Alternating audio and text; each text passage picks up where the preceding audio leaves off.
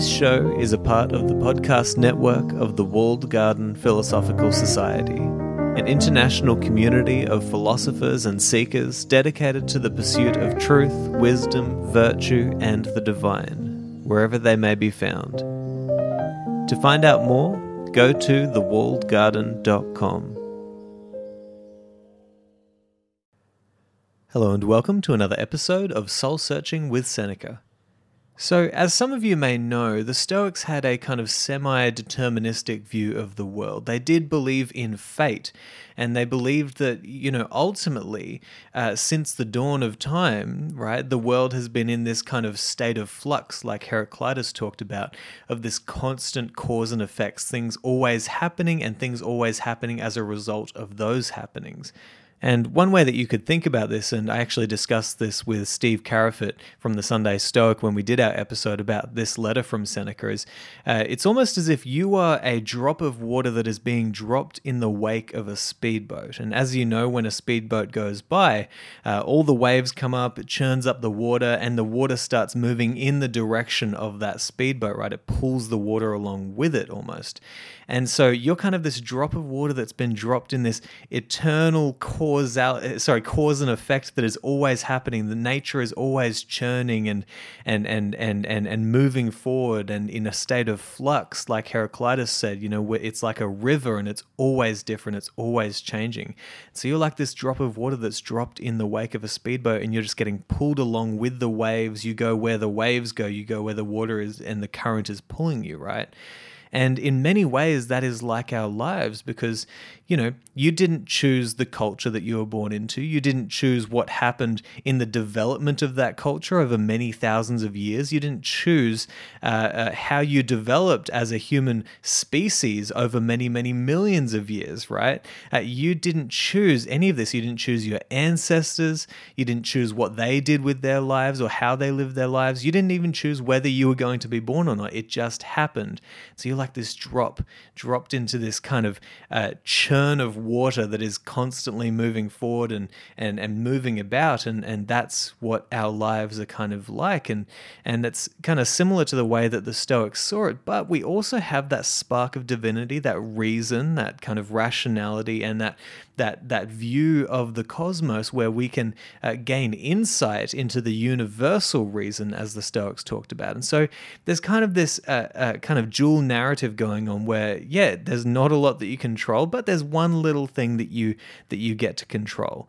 And uh, and so for the stoics uh, this was kind of the way that they looked at the world. And one thing that you might think you might think okay well if fate exists and and if everything is kind of already on the path that it's going and and if I don't choose a lot then why should I study philosophy? You know, what's the point? What's the point of all this? What's the point of bettering myself if it's all just churning along and I'm just kind of being dragged along, uh, uh, like the like the dog in the cart that Epictetus talked about, right? And that's the question that Seneca tries to answer for us in a very beautiful way in these verses that I'm going to be focusing on today in this episode. And I'll be reading from verses 4 through to 6 of Seneca's 16th letter. And this is kind of a continuation from the previous episode as well, of course, because uh, what I want to focus on partly is at least just looking at how beautiful Seneca's writings are and, and how he wants to inspire the reader into a knowledge of these things. He wants to get us to uh, to see just how important philosophy is for our lives, and he does that uh, through wonderful dialectics. You know, he does that through beautiful writing and and trying to inspire the reader to truly see what he is seeing and uh, and so as a result, this is you know these are some of my favorite verses from Seneca that I've ever read, and so uh, I'm going to read these for you now, and then we'll kind of pick them apart and see what we take away. So Seneca says, quote, Perhaps some will say, How can philosophy help me if fate exists?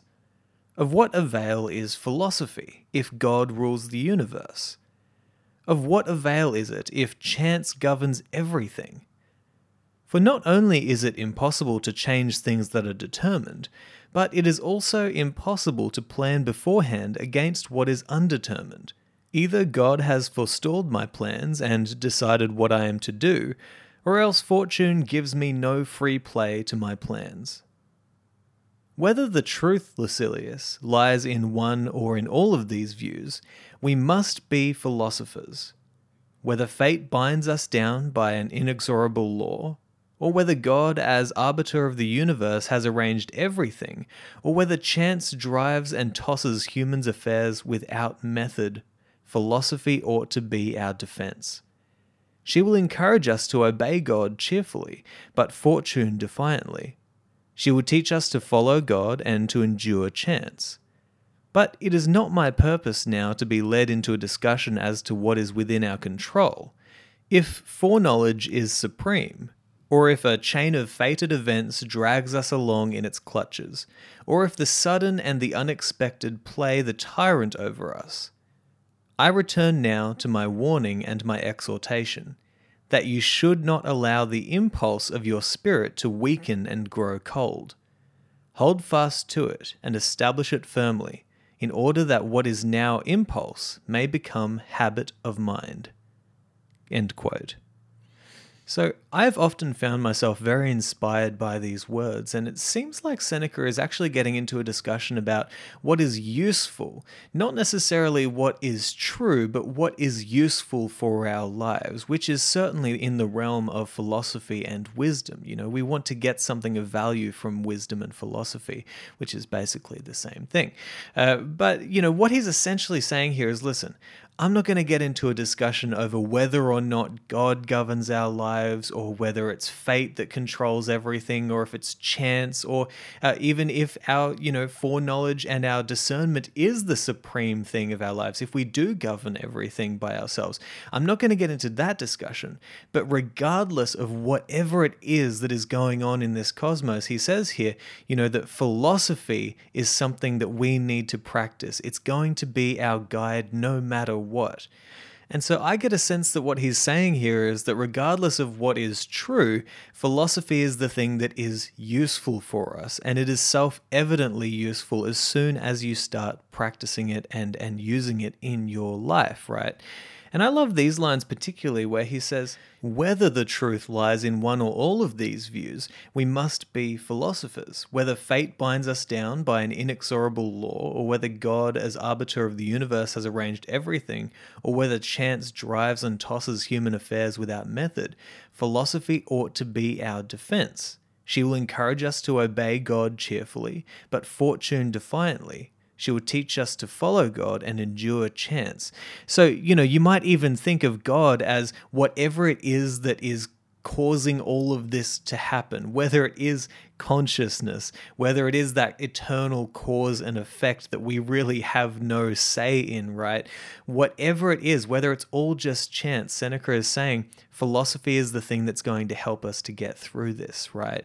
And it will help us to obey God cheerfully, which is no different to the same idea that Epictetus talked about, where he said that, you know, when you're a dog tied to a cart, let's say that the cart is fate and that's just always happening. You know, let's say that God is the person driving that cart, right? You know, riding along with it, and you're the dog being dragged along. You can either be dragged along and be unhappy and resentful and hate the fact that you're being dragged along by this cart, or you can obey God cheerfully, or you can get up and walk like you know the dog should do and walk along with the cart, go along with fate. Amor fati, love your fate, right? And Seneca is saying, listen, whether all of these views are true or none of them or one of them, doesn't matter. Philosophy is the thing that gets us through this. And I particularly also like uh, how he, he says here that it will teach us to obey God cheerfully, but fortune defiantly.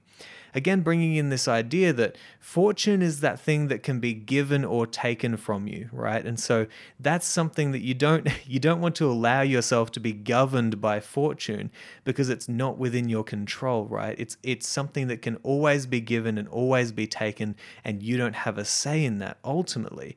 But what you do have a say in is the matters of your soul. You know, you have a, ma- a, a, a say in how you view the world, the influences that you allow into your mind. And that's why Seneca says here at the end, he says, uh, hold fast to it and establish it firmly, in order that what now is an impulse may become habit of mind. Again, going back to that idea that he mentioned earlier in the letter, where he's talking about at first you know your your desire to learn philosophy is kind of just a good impulse. It's just uh, part of you seeks something better in life to to to live in a different way. But as you keep on practicing as you keep on studying as you keep on putting in the work you will notice that it takes a firmer hold on your mind and you really start to see those results. And what was once merely an inclination towards better things becomes a, a, a firmly felt resolution to live your life differently and to get the most out of this existence that you can possibly get. And that's a beautiful thing. And so you can kind of get this sense that what Seneca's trying to do here is to say, listen, don't get too bogged down in the weeds, right? Don't get too bogged down in the weeds. Before you go there, why don't you first focus on getting your mind to truly fall in love with wisdom? Get your mind to truly learn some wisdom in your life and make sure that it is firmly rooted in your soul so that you start to see the value of this. Then you can get down in the weeds, right? That's fine. But for now, he really wants to encourage us and inspire us uh, to press on with our practice of philosophy. And, and that's a truly wonderful thing. And to close up, I thought I'd give you an example of a very similar kind of argument that was made uh, in a debate between Sam Harris and I, I am now completely forgetting who it was who was debating him. But uh, I also used this example when I was speaking to Steve Karafit, but I'll use it again because it's just wonderful. It's uh, you know Sam Harris is obviously a guy who who very much uh, is convinced that we are in a fated universe. Uh, there's this kind of deterministic worldview, right? And, uh, you know, this whole debate was about determinism. It was about fate. You know, uh, are our lives kind of fated? Is, is everything determined? And uh, and so Sam was obviously arguing that uh, things are determined. Uh, but then the guy who was uh, debating him actually asked a very interesting question. He said, "Okay, but is this something that you would teach your kids?" And Sam, of course, said, "Well, absolutely not. You know, you know, they, I, I would not teach them that that uh, you know everything is just determined quite yet." Uh, and and he recognized that that might not be the most helpful worldview for them as they're growing up, right?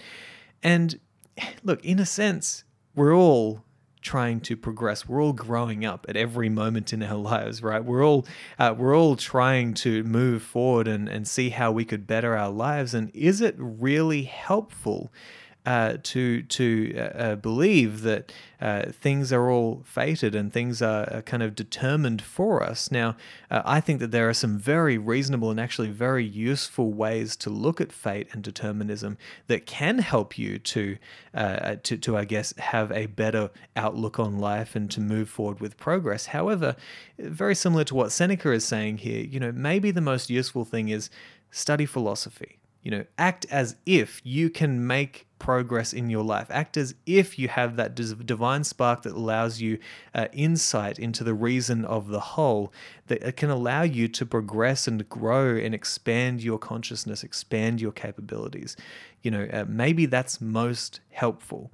And so I guess I'll leave it there with you. I hope that in this episode you've taken a few things away, but I just I just love this writing from Seneca. It inspires me. It makes me want to dive deeper into my uh, study of philosophy, and I hope it does that for you as well. So I'll talk to you next time, and I hope you've enjoyed this episode.